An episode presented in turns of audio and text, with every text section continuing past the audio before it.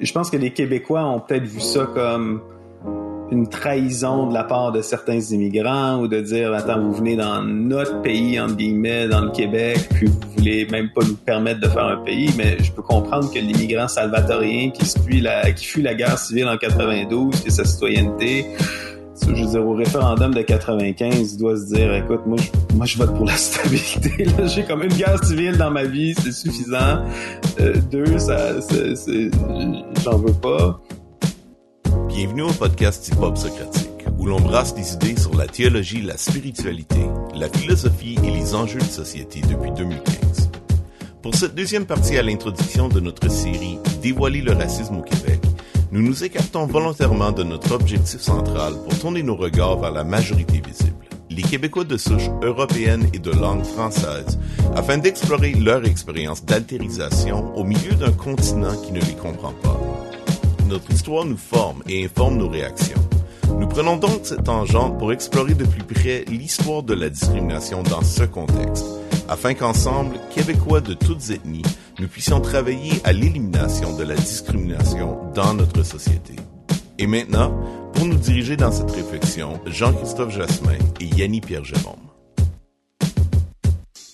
Bon ben, salut Yanni. salut JC. bon, pour ceux qui ne savent pas, euh, ce que la plupart des auditeurs, Yannick puis moi, on se connaît depuis un bout. Euh, on a été à la même église. Euh, j'étais son, son pasteur, son pasteur jeunesse. Maintenant, Yanni est une est une femme lettrée qui, a étudié qui est en train d'étudier en philosophie.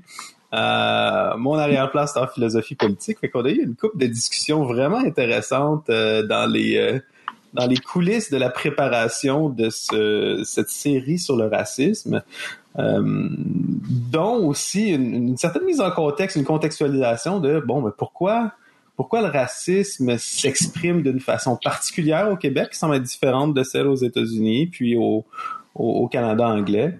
Puis euh, sans faire, en tout cas moi, mon, ma crainte là-dedans, c'était de dire ah, ok, ben on va laisser la parole, on va laisser. En tout cas, mais on va. les, les, les, gens qui, qui ont vécu du racisme, minorités visibles, vont avoir la parole pour parler de leur expérience au Québec. Euh, le but aujourd'hui, c'est pas de dire ouais, mais les Québécois aussi ont vécu du racisme, puis on a besoin de nous, nous aussi, on a besoin de dire nos affaires ou de se poser comme en, question de victime ou, ou, quoi que ce soit, mais vraiment de, de quand même mettre en contexte euh, l'expérience québécoise du racisme pour, pour comprendre comment est-ce que ça se manifeste aussi aujourd'hui.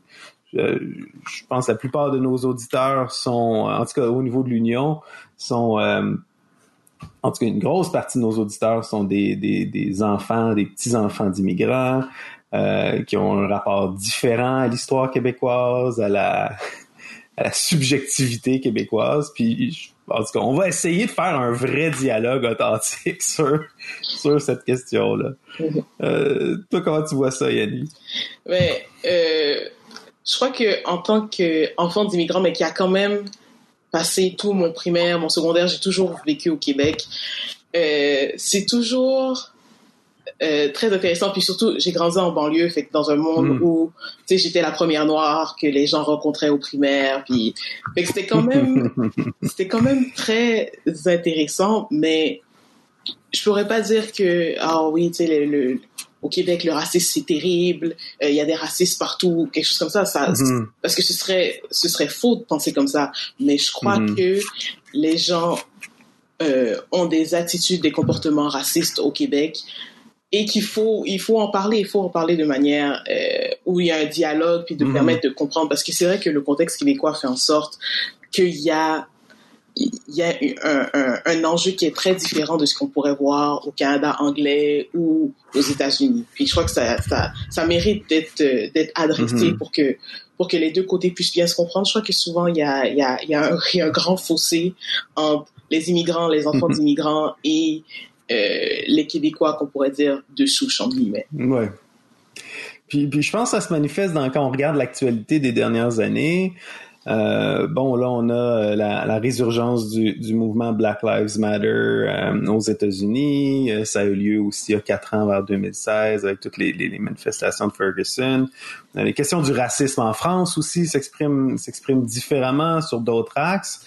Au Québec, bon, maintenant avec la, la, la, la portée internationale de, Black Lives Matter, maintenant, oui, on a, on, a un peu adopté, ou en tout cas, on a, on, a amorcé les dernières réflexions autour des catégories un peu américaines. Mais dans le passé, euh, toutes les questions du, du, racisme ou de la xénophobie ou de l'immigration, ça s'est exprimé sur d'autres axes euh, au Québec. Euh, je pense pour nous, mettons, la, la, question des accommodements raisonnables a été euh, vraiment, euh, c'est comme une comète qui revient à toutes les deux, trois ans au Québec. Alors qu'aux États-Unis puis au Canada, on, on entend, on n'en entend pas vraiment parler de ces questions-là, des signes religieux, c'est. Euh, je sais, ouais, fait que c'est ça. Il y, a, il y a, comme cette, cette, cette particularité-là qu'on a au Québec par rapport à, à l'immigration, puis à la religion, par exemple, qui est vraiment lié à, à, en tout cas, si c'est pas l'histoire, c'est la, la réinterprétation historique des élites québécoises après la Révolution tranquille par rapport à la religion. Puis euh, la question de la langue aussi. Ouais, euh, la, la, notion de, de, minorité mais majorité en même temps. le français des Québécois est minoritaire au Canada mais majoritaire au Québec. C'est comme une double tension qui existe, qui fait en sorte que ça, ça mène à, à, tellement de, de, de, de, spécificité dans le contexte québécois. Ouais, et puis, puis le, le, la langue anglaise, on oublie que la langue anglaise, c'est la culture hégémonique, c'est la culture de référence dans le monde. Euh, il y a quelque chose de naturel à écouter des films américains, de la musique américaine ou anglo-saxonne à la limite. Euh, tandis que le français québécois est même euh, marginal dans la francophonie. même si on a des, des immigrants qui viennent d'Haïti ou d'Afrique ou, euh, ou d'Europe euh, francophone, euh, même pour les francophones, les immigrants francophones, il y a comme une adaptation quand, quand on arrive au Québec. Je pense souvent au, quand j'étais au cégep, je, je, donnais des cours de francisation bénévolement dans mon quartier. Puis euh, je pensais tout le temps aux pauvres immigrants qui arrivent ici, qui suivent des cours de francisation. On leur explique comment est-ce qu'il faut conjuguer les mots, euh, comment est-ce que on construit des phrases, mais que dès qu'ils sortent du cours de français, finalement, euh, puis qu'ils vont travailler, c'est une toute autre réalité. Euh, on conjugue rien comme ça. Et donc, il fallait expliquer que elle, ça se prononce souvent a, puis il, ça se prononce i. Puis donc, il, y a, il, y a, ces spécificités-là aussi de, de vulnérabilité ou de, de, de, de sentiment de euh, marginalité chez les Québécois. Ouais, tout à fait. Puis c'est très intéressant parce que règle générale, encore une fois, on va utiliser beaucoup de généralisation parce que c'est ouais, ouais, comme, ça qu'on c'est comme ça qu'on peut avoir une discussion. Mais il y a beaucoup d'immigrants qui arrivent ici ou d'enfants d'immigrants qui prennent tout de suite pour acquis que la culture québécoise est la culture majoritaire, c'est la culture de référence, c'est comment comment les Québécois fonctionnent, c'est comme ça qu'on doit fonctionner parce que c'est mhm. c'est chez eux qu'on est. Mhm, pas. Mhm, mais mais mais le il semble que les Québécois ont toujours une certaine euh, un, certain sentiment d'infériorité ou bien ils ont toujours peur que en fait nous on veut pas les accepter ou bien qu'on va les critiquer. Oui on va les critiquer parce que tout le monde critique tout le monde. C'est c'est ouais, c'est la vie. C'est l'être humain. Mais il y a quand même une certaine une certain, un certain respect pour les Québécois qui sont les, les qui sont la culture majoritaire, qui, qui sont dans leur mhm. province. Et on s'adapte à ça. Mais c'est comme si, euh, et là encore, c'est toujours une question de perception, mais c'est comme si les Québécois ont l'impression que on veut pas, tu sais, on rit d'eux ou on veut pas les, les, les mhm, faire mhm. partie de, de, la société, alors que nous, on a plutôt la perception que la, la société est tellement la culture québécoise ou la langue québécoise, c'est tellement fermé, puis c'est tellement, il faut avoir un, passe droit pour pouvoir rentrer dans ce cercle-là. Mm, mm, mais, mais, encore une fois, c'est quand, quand, quand nous, la discussion, puis on regarde tout ça, on se rend compte que ah ben, c'est vraiment des perceptions fausses des deux Oui, en fait. parce que, parce que t'entends, mettons, le premier ministre Legault, ou des gens ils vont dire, ah, le Québécois, on est une société d'accueil, on est une société ouverte, puis euh, d'autres, d'autres, comme toi, tu dis, la perception d'immigrants qui sont comme, nous, on veut s'intégrer, on veut, on veut participer à cette société-là, mais euh, ça semble être un club select, un club euh, il faut que toute la bottine souriante pour euh, pour faire partie. ironiquement, c'est comme c'est drôle parce qu'on dirait des fois dans nos livres d'histoire ou comment que l'histoire est enseignée au, secondaire ou comment est-ce que tu sais moi je me pense en tout cas quand j'étais jeune les capsules avec fardoche dans passe-partout ce que tu sais c'est quand être québécois c'est d'aller à cabane à sucre, de manger des bines puis quand, quand, tu réalises que la majorité des Québécois font même plus ces affaires là, c'est plus on n'écoute pas la bottine souriante, puis euh, bon, il y a, toutes ces questions-là. En même temps, je pense que peut-être ton expérience aussi de euh, c'est niaiseux, mais juste le fait d'avoir grandi sur la rive nord, c'est différent de la mienne, où ce que moi j'ai grandi dans l'ouest de l'île. Mhm. Euh, encore une fois, c'est comme la pâte feuilletée de la minorité-majorité. Là. Je faisais partie d'une minorité francophone dans un quartier anglophone, dans une province francophone, dans un pays anglophone. Puis, euh, puis la, la perspective dans, sur Montréal, dans l'ouest de Montréal, puis, je pense que c'est une perspective qui, qui, est souvent véhiculée dans les médias montréalais, c'est que euh, beaucoup d'immigrants qui viennent au Québec euh, ne viennent pas au Québec sous la, la avec cette attitude-là que tu disais que bon, ok, le Québec c'est la culture, comment dire, la culture québécoise est la culture de référence, la société québécoise c'est c'est celle à laquelle on veut, on veut euh, s'intégrer puis participer puis critiquer aussi parce que l'autocritique d'une culture fait partie d'une appropriation de cette culture-là ou d'une identification à cette culture-là. Dans l'ouest de l'île, l'impression c'était plutôt que les gens arrivaient ici au Canada. Euh, plusieurs des immigrants qui arrivaient étaient surpris qu'il y ait encore des francophones ou qu'il y ait des francophones. On les avait pas informés à l'ambassade ou quoi que ce soit. Puis euh, euh, il y avait un désintérêt complet d'apprendre le français, d'apprendre la culture québécoise. Puis ça, ça c'est quand même, c'est quand même un fait euh, avéré, ou en tout cas, quand on regarde l'historique des vagues d'immigration au Québec, euh, peut-être plusieurs de nos auditeurs sont moins au courant de tous ces, ces, ces débats légaux-là, mais avant la loi 101 en 1976, euh, les immigrants, les nouveaux immigrants pouvaient choisir la langue d'éducation de leur choix pour les enfants.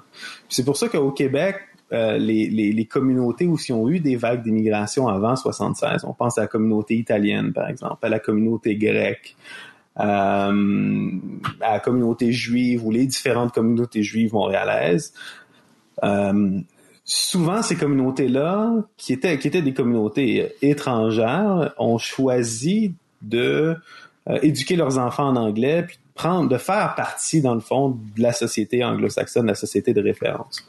Et ça, et ça c'est la première expérience québécoise de l'immigration, si on veut. C'est cette, cette idée-là que l'immigration était utilisée euh, par la culture anglophone dominante pour marginaliser la culture francophone ou la laisser euh, dans le fond, la sortir des, des, des, des, de refuser les moyens politiques pour prendre en main ses propres, sa propre destinée. Et euh, ça, c'est vraiment intéressant parce que j'étais à Dawson il y a quelques années. Puis quand, quand on parlait de ah oui, mais quel pourcentage de francophones il y a au Québec versus anglophones, c'était hilarant de voir euh, que la plupart des anglophones dans la salle disaient ah tu sais 40 50% des, des, Québécois sont anglophones. Puis ah je crois que c'est en bas de 20%. Il y a juste à ah Montréal qu'il y a des il y a, il y a des grandes communautés d'anglophones, il y a quand même dans les je crois que dans les cantons de l'Est, il y a quand même des, des, des, des, des communautés anglophones, mais c'est là qu'on voit tout le... Euh, que c'est beaucoup une question de perception, en fait.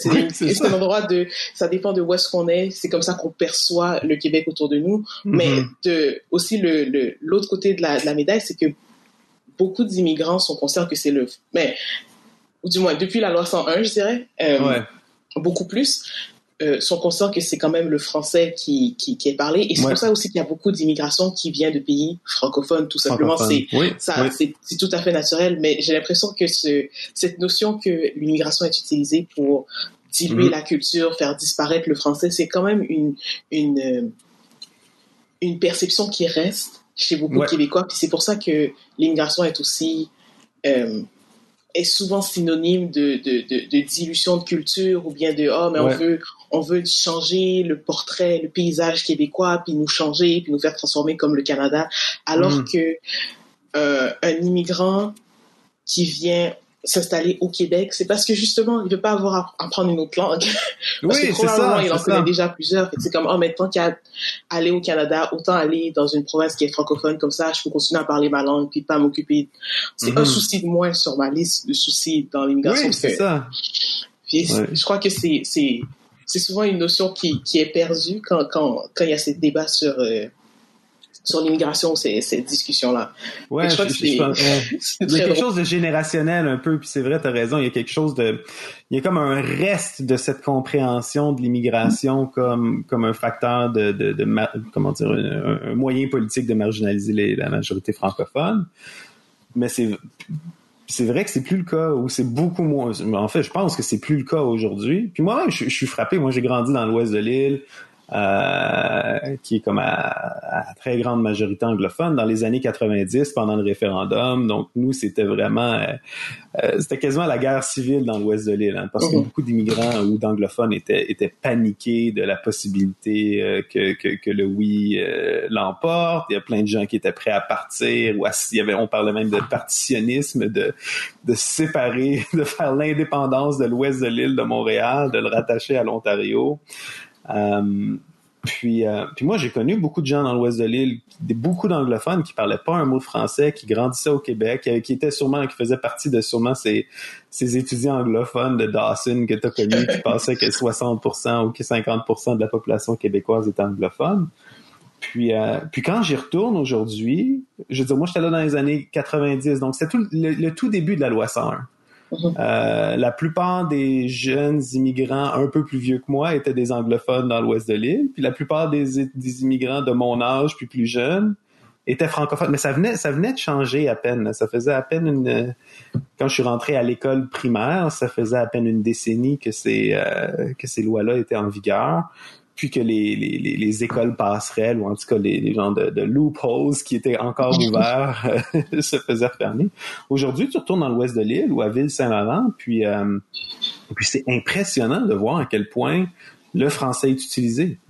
Euh, mm-hmm c'est redevenu presque la langue de référence dans l'ouest de l'île. Tandis que moi, quand j'étais jeune, j'allais au Tim Hortons, je commandais en français, on me répondait en anglais, je reparlais en français, on me parlait en anglais. Il y avait vraiment comme cette, ce sentiment-là. Puis je pense un, un élément marquant pour tout ce débat-là ou ces questions-là, c'est quand Jacques Parizeau, à la fin du référendum de 95, dit oh, finalement on a perdu à cause de quoi? On a perdu à cause de l'argent puis du vote ethnique. Ouais. Et ironiquement, c'est c'est pas faux. Mm-hmm. C'est pas faux parce que dans le sens que le, le, le, je pense que le, le, vote ethnique montréalais, ethno-montréalais avait voté, je pense, à plus de 90% pour le non, puis comme le, le non a gagné, je pense par même pas un point de pourcentage. Euh, c'était pas faux. Mais ce que je pense, ce que ça l'a marqué dans l'imaginaire québécois où j'écoutais Sugar Sammy, c'est un peu ironiquement, il dit ah, j'ai pensé proche d'être un esclave, tu sais. Mais euh, c'est cette idée-là de dire euh, Ah ben finalement, le Québécois nous voit comme un ennemi, nous voit comme un, un comme on faisait pas partie de cette communauté-là. Je sais, je sais pas comment, je pense que t'es né après 95 ou à cette époque-là, mais comme, tu vis quand même le moment historique par la suite. Comme, comment toi tu vois cette, cette cassure-là, là? Honnêtement, moi, c'était, c'était clair dans ma tête. Ça a toujours été, l'analyse que j'en ai toujours faite, c'est que des gens qui viennent d'un pays qui souvent était en guerre, mm-hmm. étaient, étaient dans des difficultés sociales, économiques, politiques, viennent pas pour ils sont venus chercher la stabilité, pas, pas le. Puis c'est pas, c'est loin d'être contre le Québécois, mais mhm. c'est pour la stabilité. Moi, j'ai toujours, je l'ai toujours analysé de cette manière-là. Ouais.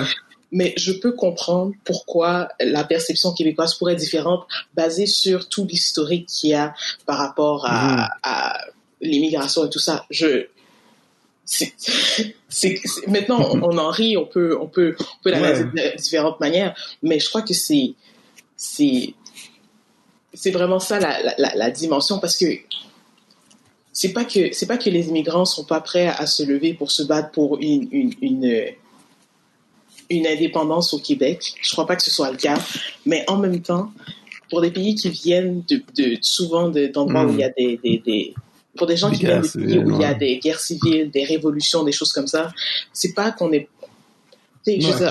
je suis haïtienne. Ouais.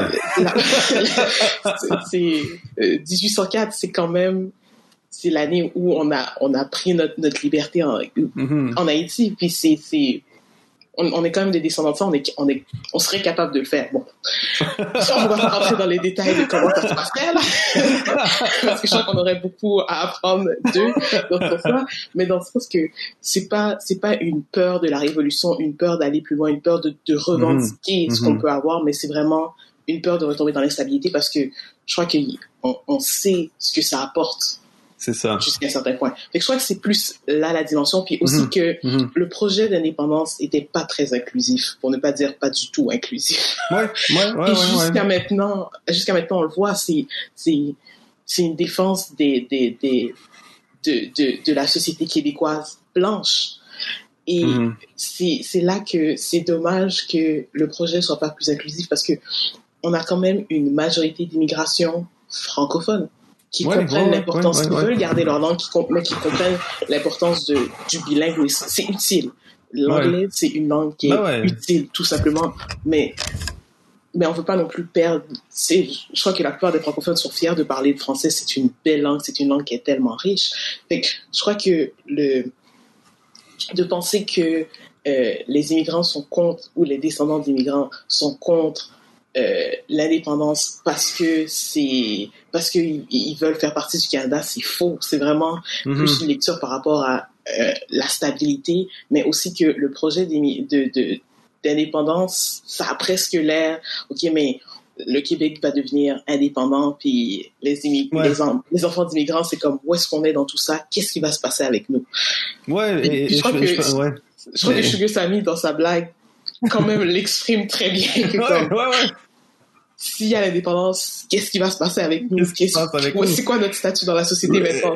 Puis, même si Ouais. je, je crois pas que les, les, les Québécois nous mettraient en esclavage ou Non, rien de tout ça, mais il y a quand même cette notion de comme, dans, dans ce projet, où est-ce que, où est-ce que je suis? Qu'est-ce que, qu'est-ce que je deviens? Qu'est-ce qui se passe? Mais Oui, je crois oui. que c'est, cette notion-là qui fait en sorte que il y a quand même une réticence au niveau des, des, des immigrants ou des enfants d'immigrants Mhm. par rapport à tout ce qui est le- la protection de la langue française, puis l'indépendance du Ouais. Québec, puis tous- toutes ces, ces discussions-là dans la société québécoise.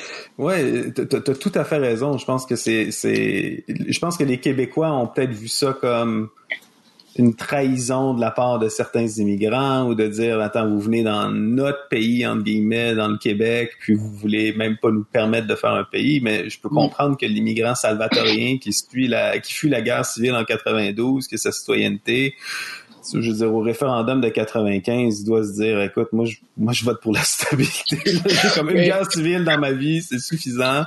Euh, deux, ça, j'en veux pas. Puis, euh, puis encore une fois, je pense qu'il y a, il y a toute une, une trajectoire historique. Les subjectivités politiques, ça prend du temps à, à se constituer. Puis euh, la, la, la subjectivité québécoise, la conscience politique québécoise, qui est quand même quelque chose d'assez récent, parce que Mhm. ça aussi, beaucoup de beaucoup de, beaucoup de gens, en fait, beaucoup d'immigrants le savent pas, mais beaucoup de Québécois même le savent pas, c'est que euh, nos grands-parents, mes grands-parents qui sont nés dans les années 30, euh, s'appelaient pas Québécois eux-mêmes. C'est vraiment une invention des années 60. Avant, c'était des Canadiens ou des Canadiens français. Le, Canadien, c'était euh, ce Français euh, souvent mêlé à des populations autochtones, mais qui était né dans la colonie, dans le pays du Canada, qui était canadien. Puis quand les Anglais ont conquis, ben eux, c'était des Anglais. En fait, la citoyenneté canadienne est, est apparue seulement dans les années 40. Avant ça, c'était des sujets britanniques euh, résidant au Canada.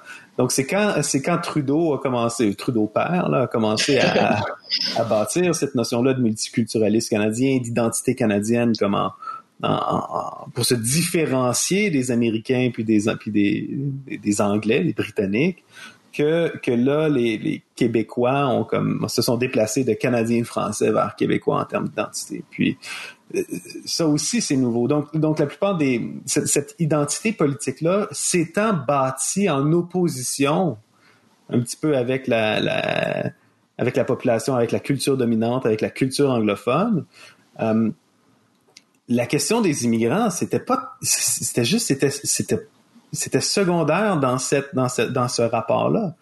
Euh, certains immigrants, là, on parle des vieilles vagues d'immigration irlandaise euh, au, au 19e siècle, mais euh, sont, sont mêlés à la culture québécoise sur la, sur la base de la religion, par exemple. C'est quand même frappant qu'on a eu trois, euh, trois premiers ministres euh, Johnson en, en, en, en, deux décennies, ces, ces choses-là. Donc, donc je, peux, je peux vraiment comprendre que les comme les motifs, les motifs de la population immigrante dans les années 90 de voter pour le non.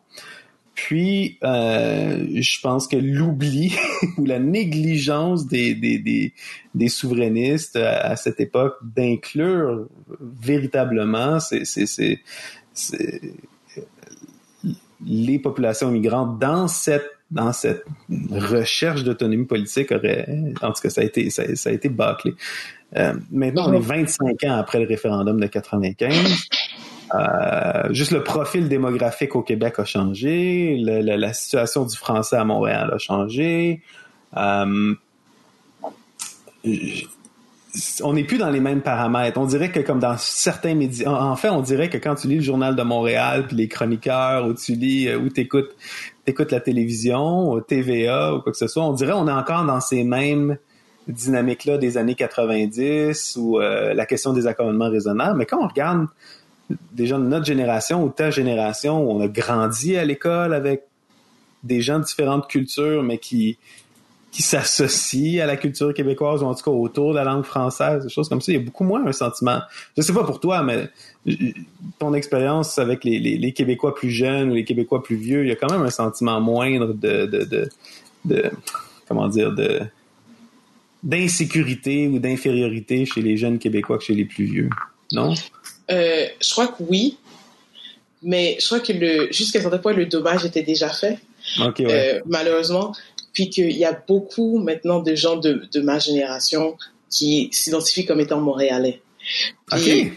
C'est Ah, ouais. vraiment, ouais, il y a, y a tout un projet Je suis Montréal qui a été fait. C'est vraiment très intéressant de voir ça. Mais il y en a beaucoup qui sont, oh, mais je suis d'abord montréalais, ensuite canadien et finalement québécois. Hmm. Hmm. Puis, euh, c'est, Et avec le reste du Québec qui aimait pas trop Montréal en partant, là, ça va être. Bon, ça. mais, mais je crois que c'est vraiment une réaction par rapport au fait que on Mm. dirait qu'avec tout, tout, tout, ce qui a, tout ce qui a découlé du référendum, mais on peut plus se nommer québécois parce qu'on n'est pas pour le Québec. Hmm. Puis je crois que ce sentiment-là fait en sorte que c'est difficile de dire oh ben je suis québécois parce que c'est comment mais est-ce que je représente vraiment les valeurs québécoises? Est-ce que je suis vraiment Mhm. d'accord avec le, le, le la, la lignée politique du Québec ou bien ce que le Québec représente tout simplement? C'est c'est dommage parce que quand quand on prend le temps d'en parler avec les avec des Québécois vraiment puis de, de Mhm. on se rend compte Mhm. que non seulement nous on est Québécois mais on n'est pas très loin de ceux qu'on appelle les Québécois comme si c'était quelque chose Ouais. de loin de nous Ouais. euh, mais il y a encore cette impression que pour être accepté comme québécois en tant qu'immigrant ou descendant d'immigrants, c'est que il faut c'est pas juste la bottine souriante, il faut quasiment effacer notre arbre généalogique puis comme Mhm. tu sais parler Mhm. comme un québécois qui a qui est jamais venu sur l'île de Montréal puis qui a entendu Mhm. différents accents, il faut avoir Mhm. l'accent le plus tu sais lac Saint-Jean, c'est comme c'est le minimum ouais, ouais, ouais, ouais. il faut manger de la tourtière trois fois par année, minimum. Il faut avoir goûté les bleuets. Euh, il faut avoir Ouais, goûté ouais, Acheter les fraises du Québec, absolument. Si t'achètes des fraises américaines, tu perds ta, ta, ta carte de Québécois. Puis on, on dit en blague, mais mais il y a vraiment ce, ce sentiment de comme, tu sais, est-ce que, est-ce que je pourrais m'appeler Québécois sans manquer de respect envers les Québécois? Hmm. Puis je crois que c'est quand même une notion de comme vouloir respecter l'identité des autres, mais je crois que c'est basé sur une perception et non pas sur une réalité. Puis je crois que Mhm. c'est là que, Mhm. que on, on se retrouve dans, dans ce qu'on pourrait dire comme deux solitudes, que Ouais. les immigrants, d'un côté, veulent se dégrader à la culture québécoise, que qu'on soit un, un peuple fort dans une province, Mhm. dans une belle province qui est riche, mais en même temps, on veut pas manquer de respect envers, tu sais, quelles étapes il faut qu'on passe, par lesquelles on doit passer pour pouvoir Ouais. s'appeler québécois en, en bonne et due forme. Et, et- ouais. Moi, en tout cas, il y a deux choses qui, me font vraiment réfléchir, deux pistes que tu dis. Je pense, premièrement, une des choses qu'il faut souligner, je pense qu'il apparaît dans cette conversation-là, c'est que justement, c'est quoi cette définition-là de québécois? Ou je pense qu'il y avait même eu un, même dans un, vieux débat politique, je pense que c'est Pauline Marois qui parlait du nous, puis c'est quand on dit mais c'est quoi le nous? C'est qui le nous? Est-ce que c'est nous les blancs? C'est nous les Québécois de souche? Est-ce que c'est nous tous ceux qui s'appellent Québécois? Puis ça, c'est une particularité qui est différente au Québec par rapport soit aux États-Unis où ce que le comme le nous est renforcé par ben, c'est quoi être américain, c'est c'est le drapeau, c'est le 4 juillet, c'est c'est une culture qui a été euh, qui, a, qui, a, mis des référents à dire c'est quoi être américain qui permet à l'immigrant euh, de se dire oui, moi je suis américain, moi je suis né au Vietnam, mais je suis américain parce que je défends la liberté ou ces choses-là. Je pense en France, il y a aussi cette idée-là de la République. si tu si tu adhères à la République, à la liberté, l'égalité, la fraternité, ben es un citoyen français, même si sur le terrain peut-être que ça, ça s'exprime de manière plus difficile. Au Canada anglais, euh, tu sais, je pense l'an dernier ou il y a deux ans, on parlait du, du, dans The Economist, il y avait un article qui parlait du Canada comme le dernier, le premier État post-national. Où là, les, les, Trudeau, ou en tout cas, les, on disait que ben non, il n'y a, pas, y a pas une culture canadienne nécessairement, ou il n'y a pas une nationalité canadienne. C'est comme il y a des institutions, puis puis ça, en même temps, euh, c'est un débat qu'on avait euh, dans, dans, les coulisses avec avec un de nos collègues. C'est dire, c'est facile pour un anglophone de de dire que euh, on est dans un État post-national quand, dans le fond, par défaut, les gens vont adopter ta langue, ta culture, tes institutions politiques, puis euh, puis de dire, ben, il y a un turban, mais il est canadien pareil. Oui, certainement, parce qu'il a adopté tout le reste. Euh, des fois, le Québécois se sent menacé par celui qui porte un turban parce qu'il se dit, il va ni adopter la langue, ni les institutions politiques qui sont pas anglophones, ni la culture.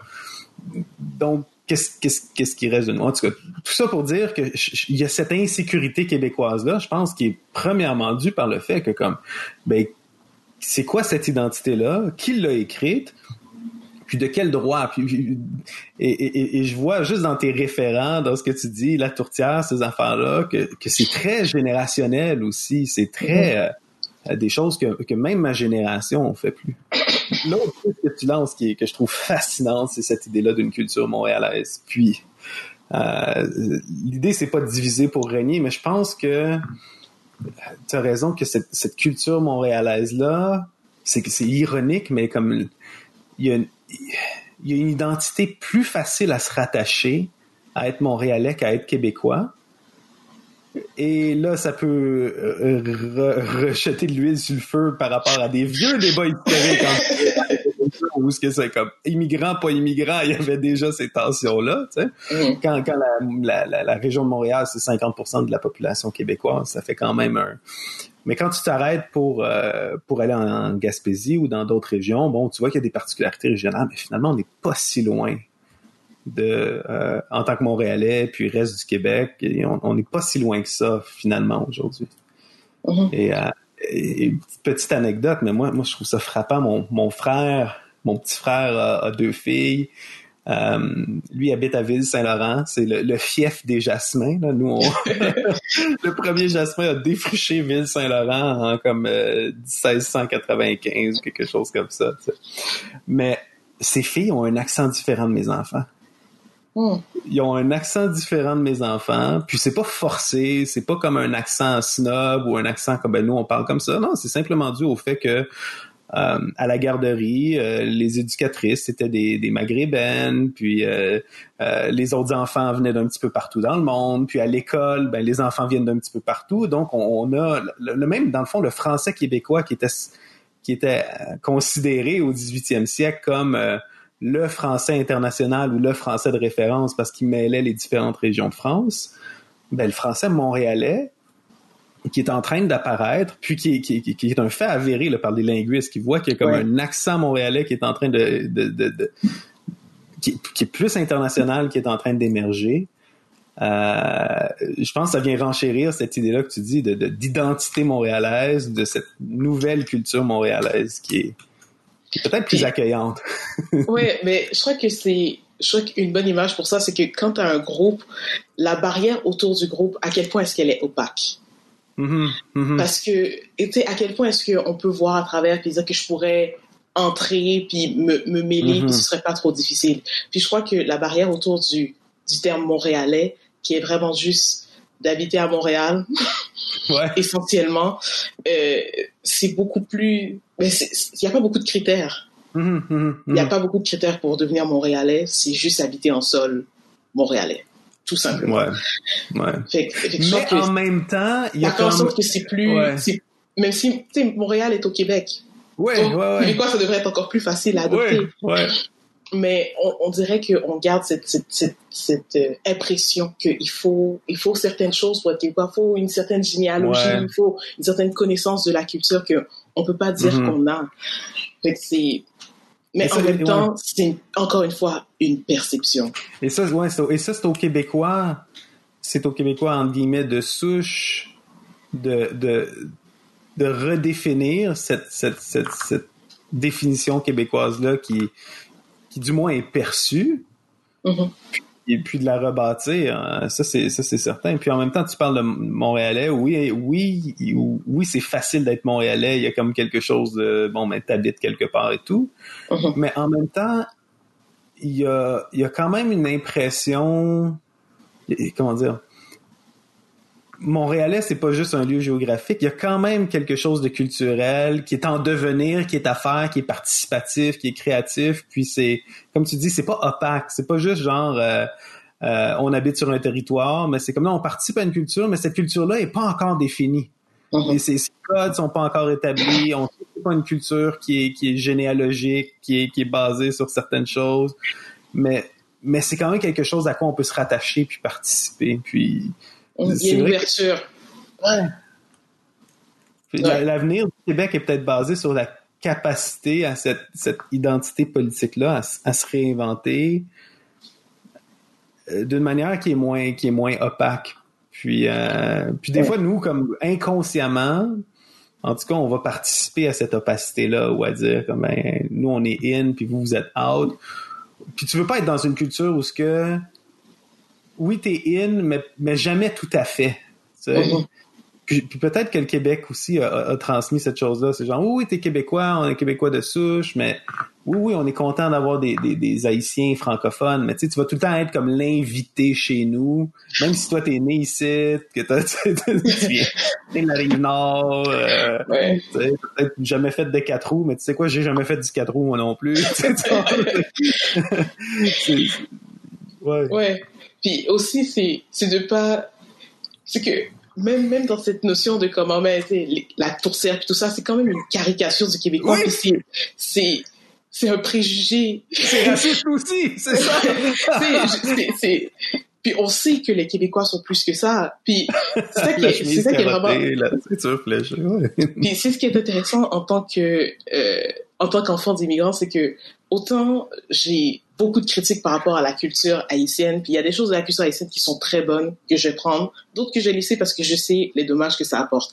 Mais c'est la même chose qu'on peut, c'est le même Ouais. travail qu'on est capable de faire avec la culture québécoise, mais c'est même si on le fait inconsciemment, puis on est comment il y a telle chose, le, le rapport à la nature des Québécois, c'est vraiment Mm. c'est tellement riche. Euh, y a, y a- c'est toute la- Mm, l'aspect de la vrai, ouais. créativité, euh, le- l'amour du terroir, l'importance du terroir au Québec. C'est plein de choses, c'est plein de richesses que les Québécois Mhm, ont. mhm. Mais quand on vient pour critiquer certaines des choses qui sont un peu plus difficiles dans la culture québécoise, c'est vu tellement comme une attaque que c'est Ouais. c'est difficile de pouvoir avoir ce dialogue ouvert de où on, on parle des bonnes, des, tu sais, des points Ouais. forts et des points faibles de chacune des cultures. Parce que. Tandis que c'est c'est très ironique. Dans la culture haïtienne, c'est on peut passer notre temps à dire à quel point telle chose par rapport aux Haïtiens, par rapport à Haïti, comment telle chose qu'on fait, c'est pas bon, tout ça. On va passer, mais on va quand même être très fiers d'être Mhm. haïtiens ou descendants de- d'haïtiens. Puis je crois Ouais. que euh, c'est c'est une certaine, c'est vraiment une insécurité qui est pas, qui historiquement oui découle de, de faits historiques et qui, qui est normal pour un peuple d'avoir, mais je crois que Ouais. la, la, c'est une mauvaise analyse de voir les immigrants comme venant contribuer à ça. Au contraire, puis je crois que c'est là que le, le clash se fait et que c'est difficile Ouais. d'avoir des, des d'avoir un dialogue même par rapport à la question du, du racisme. Euh, il y a, y a Fabrice Vive qui était à, à Radio-Canada qui disait le raciste, c'est pas une, une, identité. Ce sont des actions, ce sont des comportements, ce sont Mhm, des commentaires mhm, qui mhm. sont racistes, mais la personne est pas de manière absolue un raciste. C'est ça. Puis comme, Ouais. une fois que tu dis une chose, c'est tampé sur ton front, puis c'est comme, c'est fini. Ouais. Puis je crois que, puis je crois que c'est là que il faut être beaucoup plus flexible, ouvert, puis de, de, de, de vouloir avoir un dialogue qui, que, là, on va pouvoir vraiment devenir une société québécoise forte comme on devrait Ouais. l'être, parce qu'on a toutes les capacités pour le faire. Ouais. Comme. Puis c'est, c'est, je crois que c'est ce qui est un peu frustrant en tant qu'enfant d'immigrant des fois. que d'un côté, je suis capable de faire cette analyse, de voir toute la beauté du Québec Ah. et la force du Québec, mais que même le fait que je, je l'exprime des fois, c'est vu comme une attaque ou bien, tu sais, une certaine insécurité, puis c'est comme, non, je veux être gentil non, avec c'est vous, ça, je veux vous ça, aider, c'est ça. on est là Mais ensemble. faire partie d'une culture, c'est être capable de la critiquer aussi. Puis, Absolument. puis- puis je pense, en tout cas, tu touches vraiment à cette, à cette- distinction-là, distinction-là que je verrais comme entre, entre l'identi- l'identitarisme québécois puis la culture québécoise où, où l'identitarisme, c'est vraiment de dire, ben, pour faire partie, c'est comme, c'est des notions fixes, tu sais, pour faire Oui. partie de ce groupe, qu'il y a une frontière extérieure avec une porte d'entrée, ben, il faut que tu sois, euh, francophone, laïque, euh, tu manges la tourtière, puis tu sais, comme tel, tel, tel, tel, tel critère. Tandis que cette, culture-là, c'est comme une pâte à pétrir. C'est comme quelque chose qu'on travaille ensemble, puis de dire comme bon, ok, ben là on a une nouvelle génération euh, qui est plus qui est plus diversifiée en termes en termes de langue, en termes d'origine, en termes de religion que les que, les générations passées, mais qui embarque dans cette tâche-là de pétrir cette culture québécoise-là, puis de la faire devenir une, culture plus juste, plus plus vraie, plus euh, euh, plus riche. Puis ouais, ça, ça, ça, ça, se- fait à travers. J'aime bien ce que tu disais par rapport à Fabrice Ville. c'est et, et, et ça c'est une, et je pense, c'est une des des une des pierres d'achoppement de tout le débat sur le racisme, c'est que le, le Mhm. racisme c'est pas une identité. Puis je pense que beaucoup de Québécois vont, vont rejeter cette accusation de racisme-là, comme en disant, ben nous, on l'a subi le racisme. Euh, De quel droit est-ce que vous pouvez nous traiter de raciste? On n'est pas, on n'est pas dans cette. Et, et- et non, le racisme, c'est aussi quelque chose de dynamique, quelque chose qui, qui, qui, qui se travaille, quelque chose qu'on peut, qu'on peut voir, qu'on peut distancier, qu'on peut dire, ben ouais, que finalement, ça, c'est, c'est vrai que euh, on devrait plus agir comme ça ou on devrait plus dire des choses comme ça. Mais, Ouais. mais ça se travaille. On n'est pas fixe. On n'est pas. C'est ça qui m'embête du, du débat récent sur le racisme, c'est que c'est comme on essaie. J'ai l'impression qu'on essaie d'emprisonner les gens dans des catégories puis des entités de de, de, de, de majorité minorité, de victimes puis d'oppresseurs, de, de blancs puis de noirs. Quand dans le fond, c'est comme ce qu'on a besoin de faire, c'est réouvrir cette cette cette, cette tâche-là qu'on a ensemble de vivre la culture québécoise puis de la bâtir. Puis je crois que c'est une des forces, c'est une des, c'est une des choses que le Québec, que le- les Québécois en général ont de leur côté, c'est que s'ils sont ouverts à avoir cette discussion, à avoir ce dialogue, je crois qu'il y a, il y a pas meilleur peuple avec lequel avoir ce, ce dialogue-là, Mmh, mmh, justement à cause de l'historique qu'il y a eu. Puis c'est juste de, de décider, puis c'est vraiment, c'est vraiment une décision de choisir Mhm, de faire mieux mhm, ensemble. mhm. Puis je Ouais. crois que c'est vraiment, ça c'est vraiment fondamental. Puis de, de, de par cette historique-là, le Québécois est capable de le faire mieux que beaucoup de peuples Dits blancs. Parce que justement, même si, même si c'est vrai que les Québécois ont été discriminés, ont, c'est quand même, ça reste une minorité au Canada qui Ouais. vit les effets d'être une minorité. Ouais. Et de cette expérience-là, peut, qu'on peut mieux comprendre Mhm. Mhm. les immigrants si seulement, puis c'est, ça peut être une, image quand même assez graphique là, mais Ouais, ouais, ouais. permettez-moi, Euh, quand tu, tu es blessé et que tu prends pas le temps de réparer, de, de, de pre- faire tes points de suture, de réparer la blessure, Ouais. tu vas saigner sur des gens qui t'ont jamais blessé. Ouais, ouais, je crois que c'est, très, euh, ça illustre bien la, la, la, la, la, la, la- la discussion au Québec que Ouais. les, les- historiquement, c'est vrai que les Québécois ont été maltraités par les peuples qui étaient au pouvoir. Mhm. Et ça, ça reste un fait historique qui, Ouais. est, qui est indéniable. mais maintenant allons de l'avant, puis de prendre le temps de comme de, de, de, de reconnaître que oui, il y a tout ça qui s'est passé, mais maintenant on a quand même une certaine, on a une certaine capacité. On est un peuple qui est fort, qui a des, qui, mm. qui a un territoire riche et qui peut aller plus loin et qui mm. peut, en allant plus loin, décider d'emmener tout le monde ensemble et pas mm. juste d'essayer encore de, parce que c'est, c'est aussi un, ouais. c'est, c'est un, c'est un réflexe de, de peuple qui a été, qui a été euh, dominé ou oppressé de vouloir monter l'échelle puis tirer l'échelle derrière. Oui, c'est ça. Puis souvent, c'est que tu restes dans le même problème. C'est que, que moi, moi, je vais dominer sur quelqu'un d'autre. Comme ça, je suis pas. Finalement. Je suis pas, je suis pas un, je suis pas un dominé moi aussi parce que je suis capable d'être un dominant. Quand dans le fond, t'as raison. On, on, on, a la capacité d'avoir une sympathie mutuelle. Mm-hmm. Pour, pour se relever pour se relever là, ensemble puis euh, reprendre une des, paroles de Gaston Miron, poète québécois, hein, l'homme est le plus beau des monuments lorsqu'il se tient debout. Hein, puis c'est, c'est, ça l'espoir en partie, une, une part de l'espoir qu'on, qu'on, a euh, dans, dans, ce dialogue-là, dans un dialogue, dialogue véritable, c'est qu'on, c'est que ça soit édifiant, une notion chrétienne de dire ben, comment est-ce qu'on peut se lever ensemble, comment est-ce qu'on peut grandir ensemble? Euh, puis moi, en tout cas, j'encourage les auditeurs ça va sonner vraiment euh, quétaine ou niaiseux, mais c'est comme le genre de dialogue qu'on vient d'avoir, euh, bon, publiquement sur un podcast. C'est le genre de dialogue qui, qui, qui aurait pu s'articuler de milliers de façons différentes.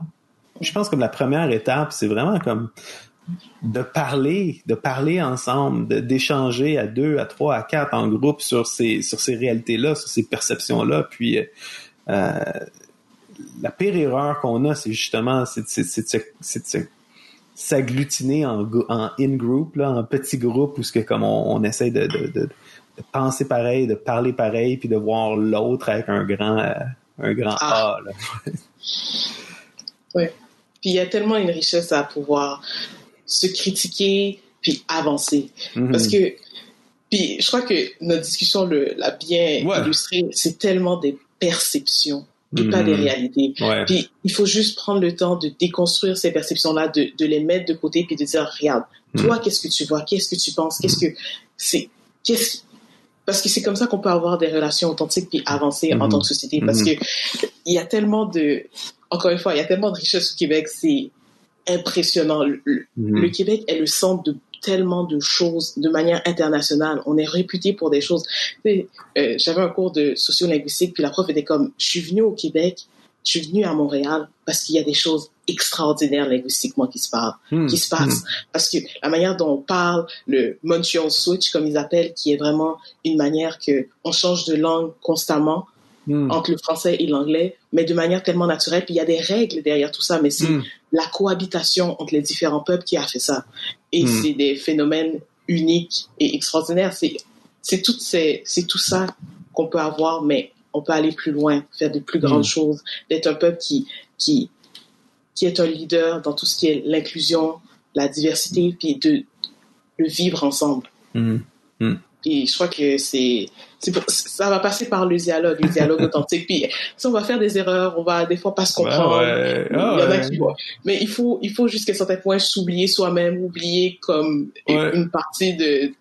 Il faut donner le bénéfice du doute et faire preuve de grâce. c'est comme un mariage, c'est comme, être, c'est comme être une église, c'est ça. Faut faire preuve de grâce, de patience, de support. Puis puis ensuite avancer ensemble parce que si on reste dans nos perceptions, on va on va continuer à tourner en rond puis avoir l'impression que personne m'aime, personne va avancer, personne ne veut rien faire, mm-hmm. alors que, mm-hmm. que c'est faux. Je crois que c'est c'est c'est c'est pas mal ça mon mon Amen. Ma conclusion de tout ça. Donc, sur ces paroles de sagesse, euh, je pense qu'on a fait 47 minutes. Euh, peut-être que ça va être coupé au montage, mais merci Yanni pour euh, cet échange. Un plaisir. Ouais. Ça, ça, je suis vraiment contente qu'on ait pu arriver à, à tout, tout, déballer, euh, tout ça. Ouais. Le podcast Hip Hop Socratique vous est présenté grâce à une collaboration entre Multicé, Mouvement Jeunesse et Pouvoir de changer. Notre objectif est de cultiver l'esprit critique, l'écoute attentive et la prise de parole sensée, en donnant à chacun l'occasion d'interagir avec un enjeu ou un sujet d'intérêt actuel à partir d'une perspective de foi. Suivez-nous sur Facebook pour être informé de nos prochains épisodes et de la reprise de nos événements live.